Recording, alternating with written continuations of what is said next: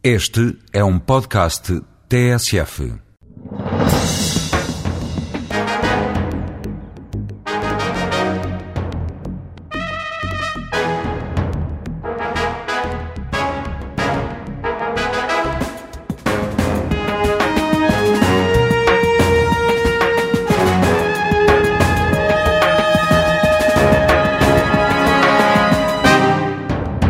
Professor Freitas do Amaral, bom dia. Hoje à noite vão ser reveladas as novas sete maravilhas do mundo e também as sete maravilhas de Portugal. O professor Freitas do Amaral aceitou o cargo de Comissário Nacional para as Sete Maravilhas. Tem preferências neste, nesta espécie de concurso? Ah, eu tenho com certeza as minhas preferências e devo dizer que já votei em dois dias diferentes, quer nas Maravilhas do Mundo, quer nas Maravilhas de Portugal. Acontece que os membros da organização não estão autorizados a revelar o seu voto, que é para não influenciar o que seria indevido uh, as pessoas que ainda não votaram, não é? De modo que eu não Portanto, posso... ficar sem saber em quais uh, uh, votou. Exatamente. Qual é que foi o seu papel neste projeto? Olha, para já eu entrei num comboio em andamento. o projeto das Sete Maravilhas do Mundo, das novas Sete Maravilhas do Mundo, estava a avançar desde 2000 ou 2001. o das Sete Maravilhas de Portugal estava, pelo menos, já concebido e em execução eh, no ano de 2006 e eu só fui convidado para este cargo de Comissário Nacional em outubro de 2006. Tinha saído do governo em julho, tinha sido operado à coluna. Julho e agosto foram meses de recuperação e convalescença. A partir de setembro comecei a retomar a minha vida normal, embora num ritmo menos veloz. E em outubro uh, houve um grupo de senhores que eu não conhecia e que também não me conheciam pessoalmente que pediram para falar comigo e que uh, me fizeram este convite. Bom, uh, eu de início não percebi exatamente do que é que se tratava, mas à medida que me foram explicando os pormenores, comecei a achar esta ideia muito interessante e muito estimulante, quer do ponto de vista cultural, quer do ponto de vista cívico, e já explicarei adiante estes dois aspectos. De modo que aceitei logo. Ao fim de uma hora e meia de conversa, aceitei. Porque achei que, é, por um lado, era uma coisa que me interessava bastante e, por outro, que aquilo que, era, que me era pedido estava ao meu alcance. Isto é, eh, eu ia exercer as funções de Comissário Nacional, que é assim uma espécie de Rainha de Inglaterra eh, relativamente aos executivos deste projeto, não é? Tem mais funções de representação.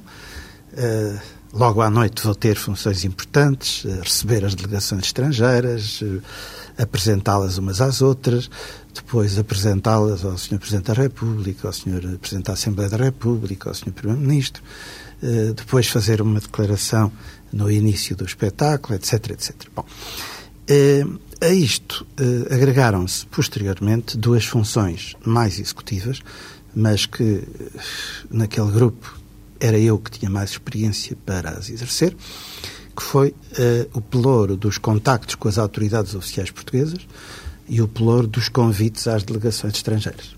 De modo que uh, foi isso basicamente que eu tratei, do resto não tratei. O que é que o seduziu no, no, no projeto? Olha, a mim seduziram-me sobretudo duas coisas. Por um lado, o aspecto cultural, por outro, o aspecto cívico. Do ponto de vista cultural, eu sempre tive um grande interesse por questões culturais, sobre todos os aspectos, desde a literatura, à poesia, à história, à música, ao teatro, à ópera, etc, etc. Uh, e sempre me preocupou a pouca atenção que governantes e governados uh, davam à conservação, restauro e divulgação do património cultural do nosso país e, por extensão, também eh, de muitos outros países. São raros ainda hoje, embora se tenham feito progressos nas últimas décadas, mas ainda hoje não são muitos os países que eh, preservam, restauram e captam público para os seus grandes monumentos nacionais. E, no fundo, são a nossa herança comum, são aquilo que ficou de séculos e séculos que passaram e tem uma história, tem um, para além do significado puramente estético, da beleza que muitos desses monumentos. O professor já têm. conhecia todas as maravilhas portuguesas. As maravilhas portuguesas conhecia. As do, as, as do mundo não conheço todas, mas eh, tenho a esperança de, na sequência deste certame, eh, vir a visitar aquelas que ainda não O conheço. que é que lhe falta conhecer? Olha, eh, faltam-me conhecer quase todas as da América Latina, se excetuarmos o, o Cristo Rei eh, no Rio de Janeiro, e faltam-me conhecer o Taj Mahal, que eu tenho mesmo que ir visitar, não é? Conheci. Falta-me conhecer a ópera de Sydney, embora seja um grande amante de ópera, como se sabe. Eh, Falta-me conhecer alguns monumentos do Médio Oriente, por exemplo, Petra e Ágia Sofia. Enfim, ainda tenho para uns programinhas nos próximos anos. E acha que um, um evento destes pode alterar esse sentimento que existe e que é claro? É, é- era aí que eu queria chegar. Eu acho que este evento, quer na parte relativa a Portugal, quer na parte relativa aos grandes monumentos do mundo, vai, pela primeira vez, através de métodos modernos e das novas tecnologias, televisão, internet, etc., etc., vai focalizar as atenções do público em geral sobre os monumentos, sobre o património construído da humanidade. Uh, eu acho que isso vai ter imensas repercussões. E vai ter repercussões não apenas para os sete vencedores, não apenas para os 21 finalistas, mas para outros monumentos, porque as pessoas, a partir do momento em que ganharem o gosto por ir visitar uh, os, os sete e depois os 21, vão à procura de mais. Uh, E depois hão de começar a aparecer necessariamente livros a dizer há mais maravilhas, aqui e acolá e tal. Bom, e a certa altura isto pode fazer bola de neve. Eu tenho a esperança que faça. Bom, esta é a primeira razão, uma razão de interesse cultural. Depois, uma razão cívica. É extraordinário se pensarmos que é a primeira vez na história da humanidade que todos os cidadãos do mundo têm o direito de votar, seja para o que for. Bom, é certo que não é uma votação política, é uma votação cultural. É uma votação para selecionar eh, sete grandes monumentos da humanidade eh, de uma lista de 21. Bom, mas é a primeira vez que isto acontece. E quando uma coisa destas começa, não para mais. Desde logo, o ato em si tem um grande significado, porque, no fundo, isto é a cidadania global. A globalização começou por ser eh, marítima, com os descobrimentos portugueses. Depois foi religiosa, com eh, as missões e a expansão eh, de várias religiões pelo mundo.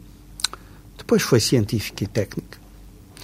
Eh, mesmo países que se guerreiam e que se odeiam eh, estudam os livros das universidades dos outros, até para os conhecer melhor. Eh, depois foi económica. Estamos a viver em pleno eh, a primeira ou a segunda fase da globalização económica, que não vai parar tão cedo. E, eh, e hoje à noite começa, ou melhor, já existe desde há uns meses, mas hoje vai-se saber o resultado do primeiro ato de globalização política ou cívica. Quer dizer, todos os cidadãos do mundo com o direito de votar eh, para fazerem uma escolha que será deles. E acha que isso pode ser a gênese de alguma coisa Eu mais... acho que, além de ter um significado muito. Porque isto é que é a verdadeira democracia participativa a nível mundial. Bom, e como eu dizia, estas coisas quando começam não param mais. Eu acho que a partir daqui vai haver outras. Ou no plano cultural, ou mesmo noutros planos. E o meu sonho, a que provavelmente já não assistirei, mas pode ser que os meus filhos ou os meus netos assistam, é que um dia se chegue a uma fase da evolução da humanidade em que todos os cidadãos do mundo possam, através da internet, eleger o secretário-geral das Nações Unidas. É, isso é um grande sonho. Acha É. que isso é execuível? Mas não acha que faz sentido. Eu não sei se é execuível. A curto prazo não é, de certeza. Todos os governos seriam contra, ou quase todos.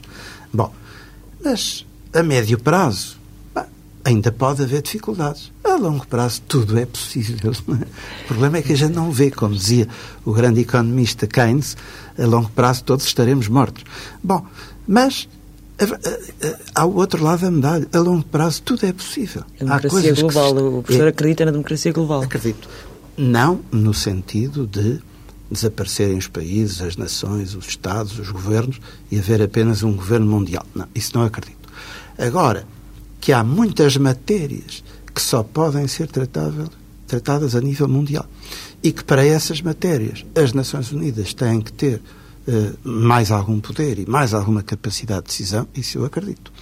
Ora bem, se há cada vez mais assuntos que só podem ser tratados a nível mundial, e se para esse efeito, para conseguirmos eficiência e bom rendimento, é preciso dar mais alguns poderes à Organização das Nações Unidas ou a outra que apareça com finalidades semelhantes, bom, então é preciso legitimar esse poder. E a legitimação desse poder só pode vir do voto. Portanto, estamos lá caídos, mais década, menos década. Neste processo uh, em que desempenhou funções eh, não executivas, mas em que apanhou este processo, quais foram os, eh, os temas ou os assuntos mais delicados? Houve uh, situações de protesto por parte de países porque não viram os seus lugares uh, colocados a concurso? Houve, em relação ao próprio método do concurso, algumas dúvidas ou não? Olha, houve tudo. Desde grandes questões até pequenas questões desde questões filosóficas e de teoria geral da história até pequenos problemas de ordem protocolar. Uh, vamos ignorar para já as questões pequeninas e vamos às grandes. Eu acho que houve duas grandes questões que muita gente pôs e, designadamente, muitos governos puseram e que tanto a Fundação Suíça, que teve a iniciativa da competição a nível mundial, como a organização portuguesa, eh, tiveram que esclarecer, responder eh, através de uma informação exaustiva, porque felizmente todas as cautelas tinham sido tomadas, mas eh, havia muita gente que não sabia, designadamente governos e outras instituições. Bom, duas questões fundamentais. A primeira era que garantias de seriedade e transparência podiam ser dadas para que todos tivessem a certeza de que não havia manipulação dos resultados? Foi a primeira questão. A segunda questão foi porque estes monumentos e não outros? Bom, uh, quanto à primeira questão, isto foi feito com muito cuidado, desde o início de 2000, 2001, em colaboração estreita com a Unesco, que é, como se sabe, a Organização das Nações Unidas para a Educação, Ciência e Cultura, eh, num tempo em que era diretor-geral da Unesco, um, um grande cidadão do mundo e um grande professor universitário, muito amigo de Portugal, que era o professor Frederico Maior, que aliás estará presente logo à noite uh, no estádio. Uh, bom, e portanto, logo se tratou da questão das garantias de seriedade, transparência, rigor, uh, impossibilidade de manipulação, etc. basicamente como? Confiando os estudos preparatórios a um centro de informática e matemáticas eh, superiores da Universidade de Zurique, uma vez que a sede da Fundação Internacional é em Zurique, e depois eh, a parte da votação é centralizada num computador gigante que, que também pertence à Universidade de Zurique eh, e que está programado para ninguém poder ter acesso aos dados, a não ser uh, à meia-noite de uh, ontem para hoje. Portanto, uh, esta meia-noite. Nesta meia-noite que passou, terminou a votação e o computador rapidamente pôs cá fora, creio que ao princípio da manhã de hoje, pôs cá fora os resultados. resultados. Bom, mas esses resultados são são postos pelo computador uh, dentro de um envelope fechado, que é transportado, foi transportado esta manhã cedo, uh, para o, um dos principais notários uh, públicos de Zurique, que vai autenticar aquele documento, a sua proveniência, as assinaturas dos responsáveis pelo departamento e pela Universidade de Zurique, portanto, tudo isso vai ser autenticado por um notário. Bom, e depois haverá uma pessoa que, eh, qual eh, James Bond, eh, vem, ou está a vir, ou há de vir hoje, de Zurique para Lisboa, num avião particular, especialmente fretado para este efeito, com uma mala fechada, com uma chave que está na posse de uma pessoa aqui em Lisboa, bom, e que só será aberta no momento em que, já quase no final do espetáculo de logo à noite, se estiver prestes a anunciar quem foram os momentos vencedores. Portanto, em matéria de garantias de seriedade, rigor, etc., são totais. acresce que toda a competição, nos seus diferentes aspectos e todas as contas envolvidas por esta grande operação, são auditadas por duas das melhores firmas de auditores mundiais, uma europeia e outra americana. Bem, segunda grande questão, eh, portanto, aqui, digamos, não houve que negociar nada com ninguém, houve apenas que informar o que já estava previsto. A segunda questão envolveu negociações. Curiosamente, não houve, tanto quanto eu sei, nenhum país que tivesse protestado por um determinado momento não fazer parte uh, da lista dos 21. Uh, o que houve foi um país que protestou por um momento seu fazer parte da lista dos 21. A sério? Qual? Foi o Egito, que não aceitou que as pirâmides de Gizé, uh, situadas no Egito, perto do Cairo, fizessem parte de uma lista das novas sete maravilhas do mundo, quando elas eram a única que subsistia das primeiras Das antigas, claro. Eh, isso deu origem a negociações difíceis, nas quais eu não participei, porque foi anterior minha, ao, meu, ao convite à minha entrada em outubro, deve ter sido entre a primavera e o verão de 2006, negociações entre a Fundação Suíça e o governo egípcio, que ao princípio estavam mal encaminhadas, porque eles levaram muito a mão. Bom, depois tudo se resolveu e eu já vou explicar em que é que se ficou. Bom, o problema no fundo era este.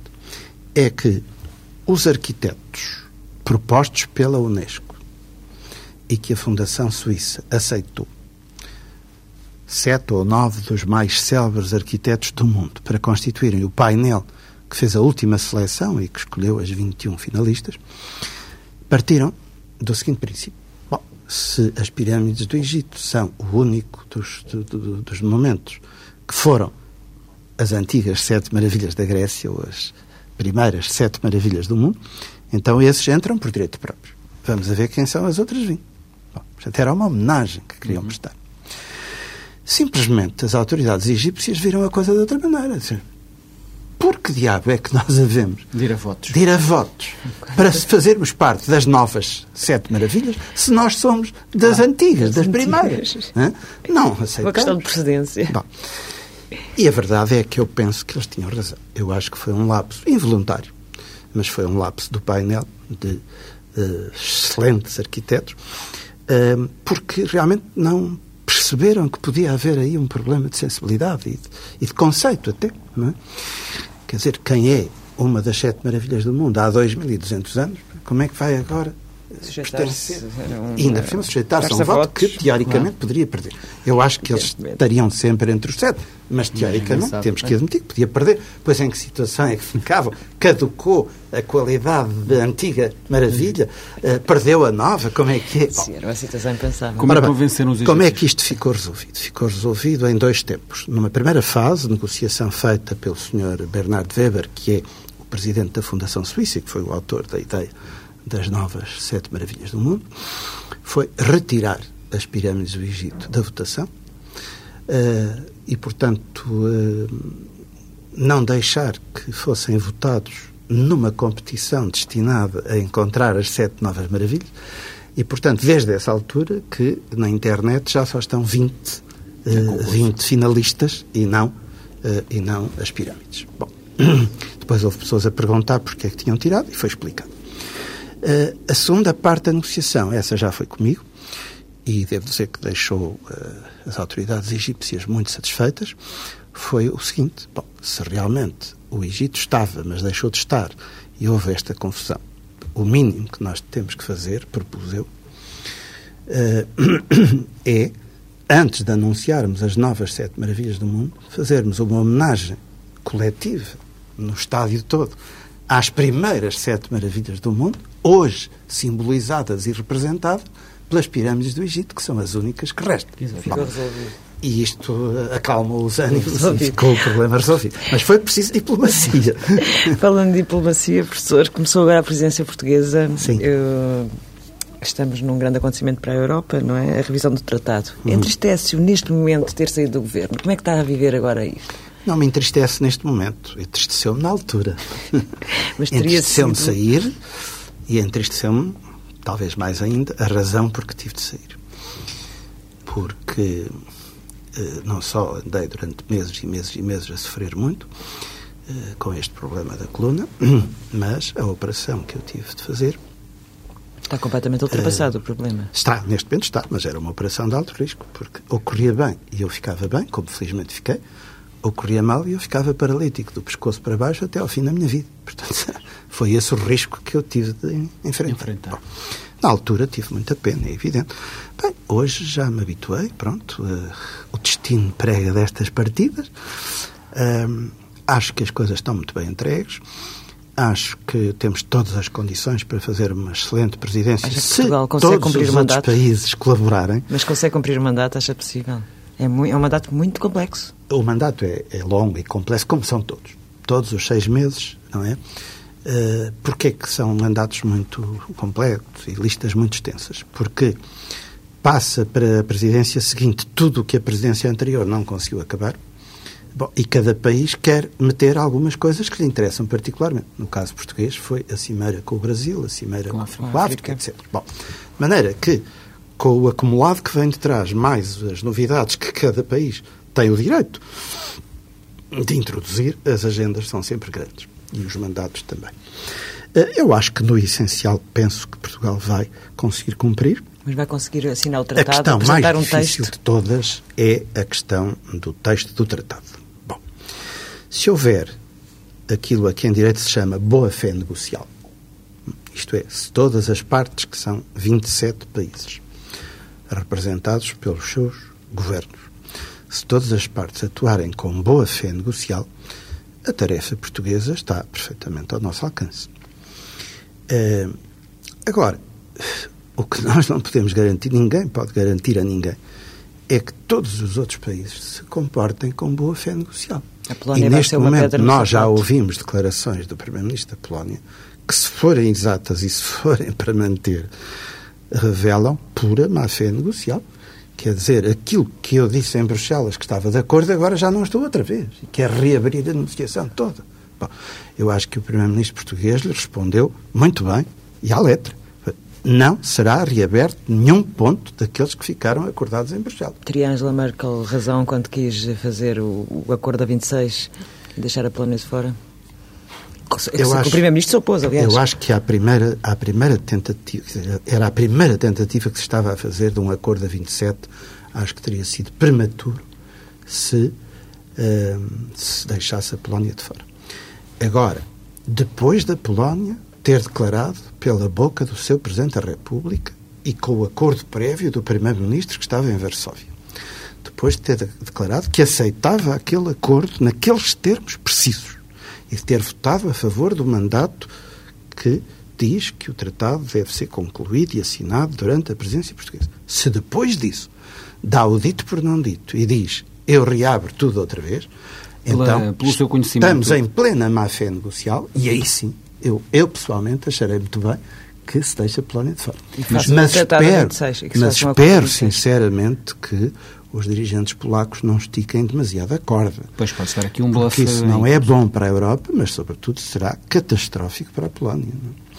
E a Polónia já passou por tantas desgraças no, no século XX eh, e está, neste momento, a começar a trilhar um caminho tão promissor que seria, de facto, desastroso para ela se eh, se colocasse nessa situação de total isolamento e até de gerar hostilidade da parte de todos os outros membros da União Europeia. Quer dizer, O engenheiro Sócrates, de qualquer forma, vai encontrar. É verdade que o início de cada uma das presidências eh, tem sempre um, um- um- um conjunto de obstáculos, mas eh, nesta conjuntura, eh, alterações no poder em França, mudança de primeiro-ministro em Inglaterra, a situação da Polónia, que é relativamente nova, porque este tipo de comportamento não é habitual, a crise da Rússia com os Estados Unidos por causa dos mísseis, a própria posição da Europa com o Irão e a questão do nuclear. Há aqui muito assunto. eh, há, e além embora- disso, o Brasil e, e, e a Claro, África. mas ouça, vamos lá ver. Eh, Não se pode esperar que a presidência da União Europeia, durante seis meses, não enfrente sempre problemas difíceis. Nem se pode, e nisto vai uma crítica a alguns colegas vossos, dizer que se o problema A ou o problema B correr mal, isso ensombra a presidência portuguesa. Não. Toda a gente sabe que todos os anos, todos os semestres, todos os meses, Há problemas internacionais que correm bem e problemas que correm mal. Há guerras que se acabam com acordos de paz, excelentes, e há guerras que começam. Bom, há conflitos que se desenvolvem, há braços de ferro, há, uh, há tratados que são negociados de boa fé e outros que se sobram por haver má fé. Tudo isso faz parte da vida cotidiana da comunidade internacional. E, portanto, não me parece legítimo dizer que se por acaso houver uma guerra não sei onde, ou se por acaso não se conseguir fechar o dossiê não sei quantos, que isso ensombra a presidência portuguesa. Não, a presidência portuguesa vai ser avaliada não é por aquilo que os outros fazem no mundo. Vai ser avaliada é pelo contributo que as autoridades portuguesas, a diplomacia portuguesa, os técnicos portugueses forem capazes de dar para que uh, a maior parte dos assuntos em agenda sejam concluídos ou uh, transmitidos à próxima presidência num estado adiantado. Isso é que é importante, é ver o conjunto. Se houver um ou dois, três temas que corram mal, isso é normal. Não há nenhuma presidência, até hoje não houve e nunca haverá, que consiga chegar ao fim de seis meses e isso vai correr 100% das coisas bem, não houve nada que não, não é possível. Não é? Oh, professor, se houver texto, texto Sim. final, deve ser referendado? Portugal deve referendar o, o texto final? Olha, eu eh, nessa matéria devo dizer o seguinte: duas coisas. Primeiro, acho que tanto o Sr. Presidente da República como o Sr. Primeiro-Ministro têm toda a razão ao dizer que eh, só depois de se conhecer eh, o conteúdo do texto e de saber se há consenso acerca deste texto e dele ser assinado pelos 27, só depois é que nós podemos racionalmente decidir se há ali matéria de transferência de soberania que implique politicamente, porque constitucionalmente não é obrigatório, mas que implique politicamente a necessidade de fazer um referendo ou não. E acho que pessoas como o Dr. Marques Mendes e outras que andam a dizer que já se sabe perfeitamente qual será o conteúdo do tratado e, portanto, já se pode decidir que tem que haver referendo ou que não tem, eh, estão redondamente enganados. Uma coisa é um acordo político sobre as 10 ou 20 questões principais. Mas outra não concorda coisa, com o acordo político? Outra coisa, transporta uma grande parte do, da anterior Constituição? Projeto de Constituição, perdão? É o que está por ver. É o que está por ver. Repare, o acordo que se fez em Bruxelas versa sobre.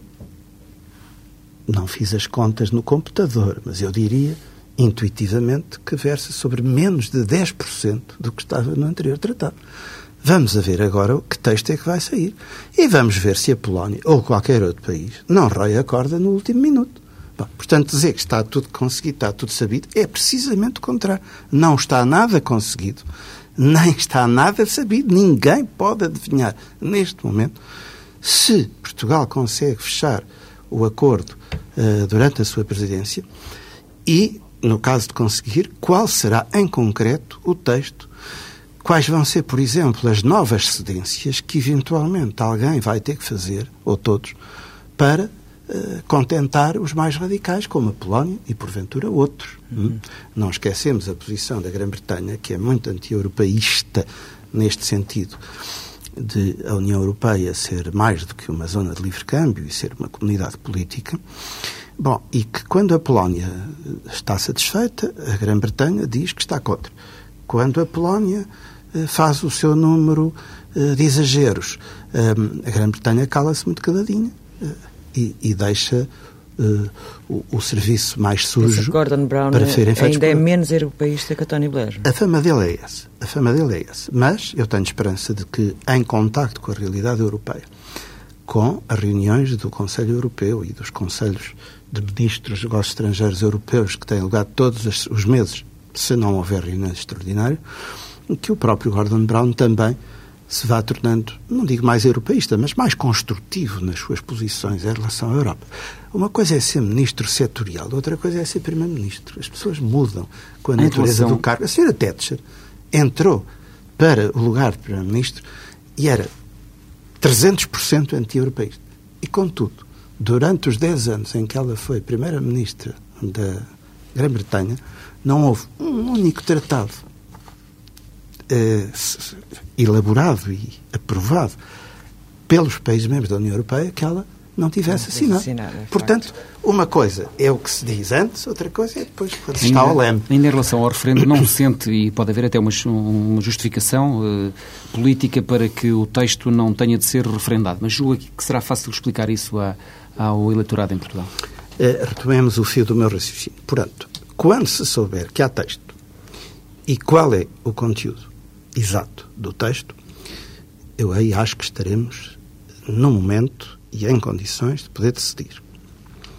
Repito, se houvesse novas transferências de soberania de Portugal e dos outros países membros para a União Europeia e os seus órgãos, eu seria, em princípio, favorável ao referendo. Agora, se não houver, e eu presumo que não vai haver, mas espero para ver, então não vejo porque é que há de haver um referendo. Já houve Bom. grandes transferências de soberania, aliás. Pois houve, mas essas não foram referendadas e agora vamos referendar um tratado que não tenha transferências de soberania, não tem lógica nenhuma.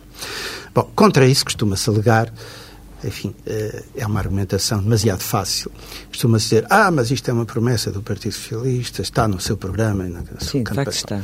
Pois, mas é o programa e a campanha eleitoral foram feitos em 2005, quando o tratado que se conhecia era um tratado com imensas, imensas transferências de soberania. Portanto, era perfeitamente lógico que o Partido Socialista, como aliás os outros partidos, dissessem perante este tratado que aqui está, ou este projeto de tratado, temos que fazer um referendo. Agora, aqui... como esse projeto morreu, hum? E eu fui a primeira e durante muito tempo única pessoa em Portugal que disse logo em 2005 o tratado morreu. Está morto Bom, isso. Esse tratado morreu. Vai-se fazer um tratado muito simplificado muito reduzido. Bom, quase só com regras de funcionamento das instituições comunitárias. Bom, uh, portanto, não é legítimo querer vincular o PS ou qualquer outro partido, ou qualquer personalidade, ou qualquer órgão de soberania à promessa de fazer o referendo, quando essa promessa tinha em vista um texto completamente diferente e perante este pode chegar-se à conclusão, se for esse o caso, de que não justifica um referendo. Mas não pode haver aqui também para... uma outra leitura Sim. Eh, que resulta do facto. É verdade que a Europa avançou sempre sem referendos e quando começou a referendar coisas, uh, começou a, a, a situação começou a empatar. Uh, não há um pouco a ideia hoje que os, os cidadãos em cada país acabam por votar em determinada altura por questões internas eh, pois, e com isso é, estão a votar numa coisa e não num tratado, é, e isso não fará com que os referentes estejam claro, condenados tem, a, tem toda a razão. A, a popularidade dos referentes. Claro, tem toda a razão e esse era o último argumento que eu ia uh, invocar. Uh, eu que durante anos e anos me bati para que se incluísse na Constituição Portuguesa uh, a instituição do referendo, que não estava lá na versão inicial, nem esteve em 82, só veio mais tarde, hoje estou arrependido. Porquê? Porque, primeiro, é o que diz, quer dizer, verifica-se, mesmo nos países com mais experiência democrática, como é o caso da França ou da Inglaterra, que eh, a maior parte dos cidadãos, quando votam num referendo, a não ser que ele verse sobre uma questão dramática, como foi, por exemplo, a guerra da Argélia em França e outras coisas assim, mas se não há um problema dramático, e um tratado internacional deste tipo nunca é um problema dramático, um, as pessoas votam muito mais em função de razões de política interna do que em função do texto internacional, eh, que provavelmente mais de 99% da população nunca leu nem lerá. Bom. Uh, e, portanto, uh, estamos a assistir àquilo a que se chama um desvio do procedimento, isto é, o procedimento do referendo está concebido para se conhecer a vontade popular sobre um assunto e a vontade popular vai se manifestar sobre assuntos diferentes. Mas depois, quem paga as contas é o assunto que devia ter é sido. É uma perversão completa. É uma perversão. Bom, por outro lado, acontece o seguinte: na tradição democrática ocidental, eh, nunca foi hábito. Eh, e, e, em muitos países nunca foi permitido, ainda hoje não é, ratificar tratados internacionais. Porquê? Porque um tratado internacional é normalmente um texto muito longo e muito complexo escrito numa linguagem que nem sempre é acessível. E, por outro lado, um tratado internacional, como qualquer contrato, resulta de uma negociação em que as partes têm que ceder um pouco para chegar a um denominador comum. Bom, depois, como é que se vai explicar a, a, a cada país que uh, cedemos nisto e naquilo para conseguir aquilo e ao lado está o outro país a dizer não, não, nisso não cedemos nós porque queríamos que aqueles cedessem e tal. Bom, às duas por três estava Portugal a dizer onde é que tinha obrigado a Espanha a ceder e a Espanha a dizer onde é que Portugal tinha cedido e os dois juntaram-se para fazer ceder a França. Isto não faz qualquer sentido. Era lá em Portugal até há pouco tempo, professor. Foi, é. Eu tenho que fazer uma pergunta. Foi ministro até há muito pouco tempo. Acha normal... Há um ano já. Já fez um ano. Já fez um ano. Já. Está saiu no dia 3. Saiu no dia 3 do 7. Bem, parece que foi ontem. Há dias, parece que foi ontem. Há dias que saí. Eh, há dias que fez um ano que eu saí. Acha normal um ministro demitir uma diretora de um centro de saúde por não ter posto um processo disciplinar a um médico que afixou um papel com uma graçola na parede do centro de saúde? Olhe, uh, não conheço as circunstâncias do caso. E como sempre ensinei aos meus alunos em Direito, ninguém pode proferir uma decisão, seja ela administrativa ou judicial, sem estudar muito bem as circunstâncias do caso concreto. Portanto, eh, eu não posso pronunciar em consciência sobre esse caso, bem como sobre outro qualquer do mesmo tipo. Acho que casos desse tipo eh, é preferível evitá-los, com certeza. Agora, se Algumas em cada um... do PS já dizem isso. Sim, mas uma coisa é a gente não gostar de ver que essas coisas aconteçam. Ninguém gosta. Outra coisa é saber se, nas circunstâncias concretas do caso, eh, atendendo à posição que era desempenhada ou exercida por uma determinada pessoa, atendendo ao facto dessa pessoa ter responsabilidades ou não ter responsabilidades de direção num certo organismo numa certa instituição, atendendo aos efeitos que isso possa ser tido, ter tido junto dos seus subalternos hierárquicos, ou mesmo junto na disciplina do serviço, etc. Há muitos fatores a ponderar que podem levar as pessoas a dizer: bem, eu não gosto de fazer isto, mas tenho que fazer. Eu, quando fui Ministro dos Estrangeiros, também não gostava de aplicar sanções e tive que aplicar algumas sanções, porque havia pessoas que se comportavam de forma que infringia os regulamentos. Não é? Por exemplo, quando um cônsul. Deixe-me dar o um exemplo, porque, repito, não conheço as circunstâncias concretas e, portanto, não posso dizer foi bem ou foi mal. Uh, eu tive um caso que a oposição logo aproveitou para criticar, mas que se tivessem eles no governo teriam feito a mesma coisa.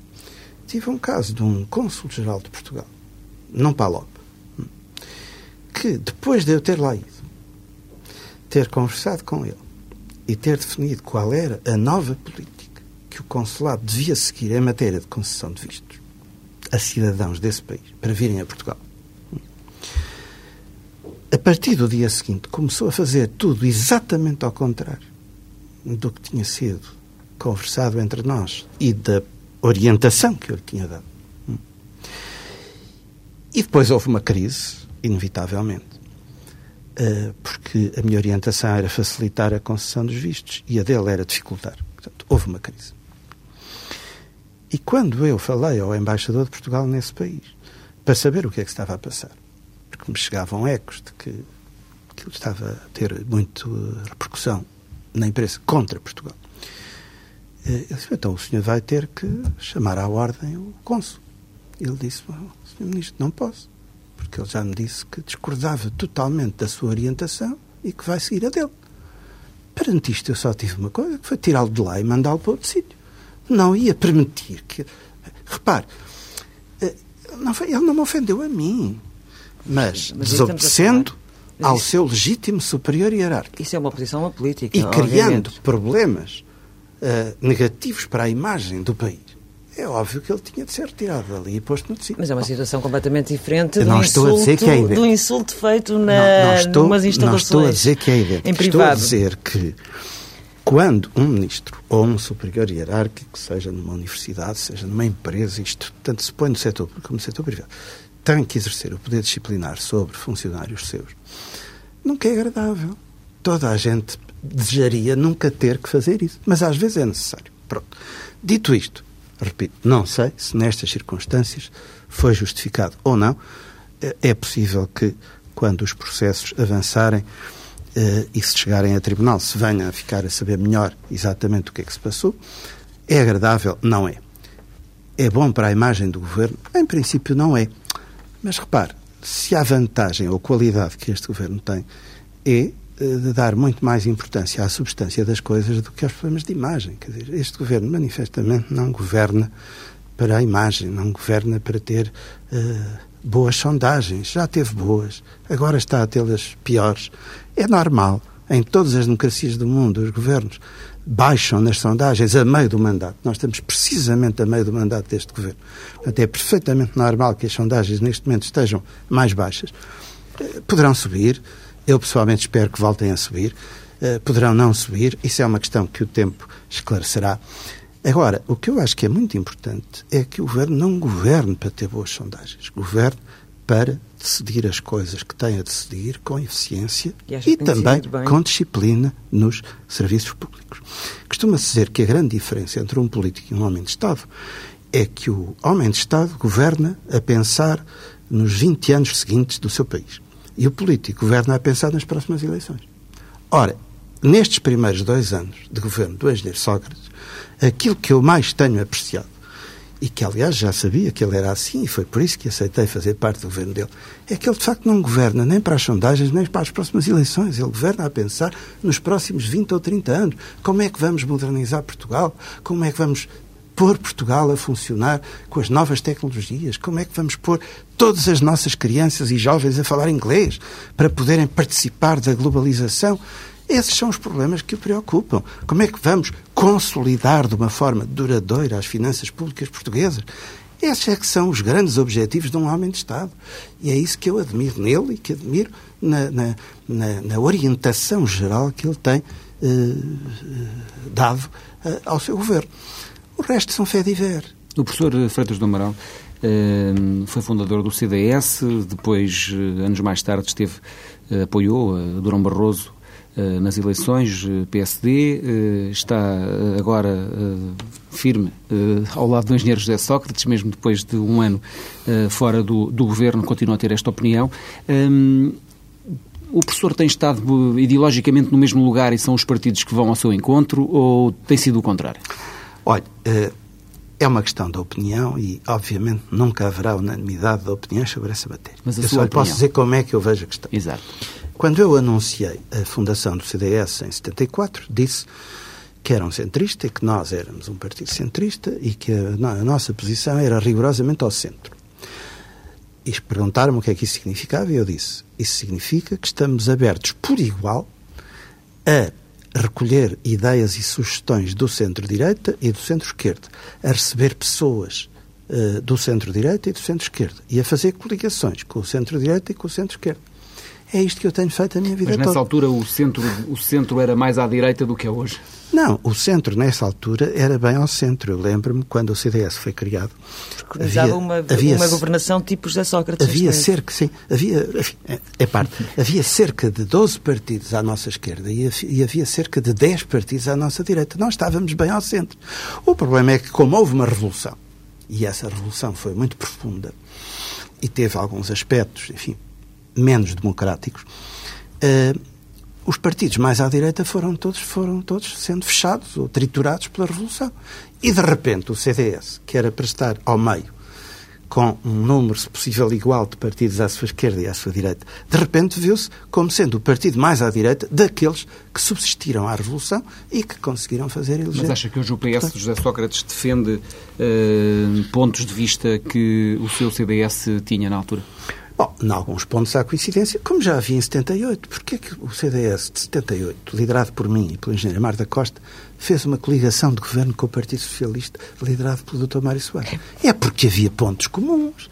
Bem, quem é que construiu o modelo social Mas nessa europeu? altura o PS estava no PS Desculpe. e o professor Freitas Maus estava no CDS. Não Hoje, se, não se esqueça que o Dr. Mário Soares meteu o socialismo na gaveta. Para quê? Para poder viabilizar, para poder viabilizar uma gestão económica racional em Portugal. Bom, eh, quem é que construiu o modelo social europeu, o modelo de proteção social dos mais desfavorecidos na Europa? Não foram apenas os partidos socialistas e sociais-democratas. Foi uma coligação permanente desde 1945 até hoje entre os partidos socialistas e sociais-democratas e os partidos democratas cristãos. Isso é que conseguiu dar um apoio de cerca de dois terços da população à construção da Europa política e da Europa social. Hum? Bom, portanto, eh, esta proximidade, em muitos pontos, não em todos, claro, mas em muitos pontos, entre os partidos autenticamente democratas cristãos e os partidos socialistas de tipo social-democrata, isto é, não marxistas, eh, vem pelo menos de 1945, se é que não vem do fim da Primeira Guerra Mundial. E, portanto, quem fez uma coligação entre o CDS da época e o PS da época? Bom, 20 e tal anos depois, ser ministro independente de um governo do PS não tem a mais pequena uh, razão de surpreender pessoas que percebam um mínimo de política.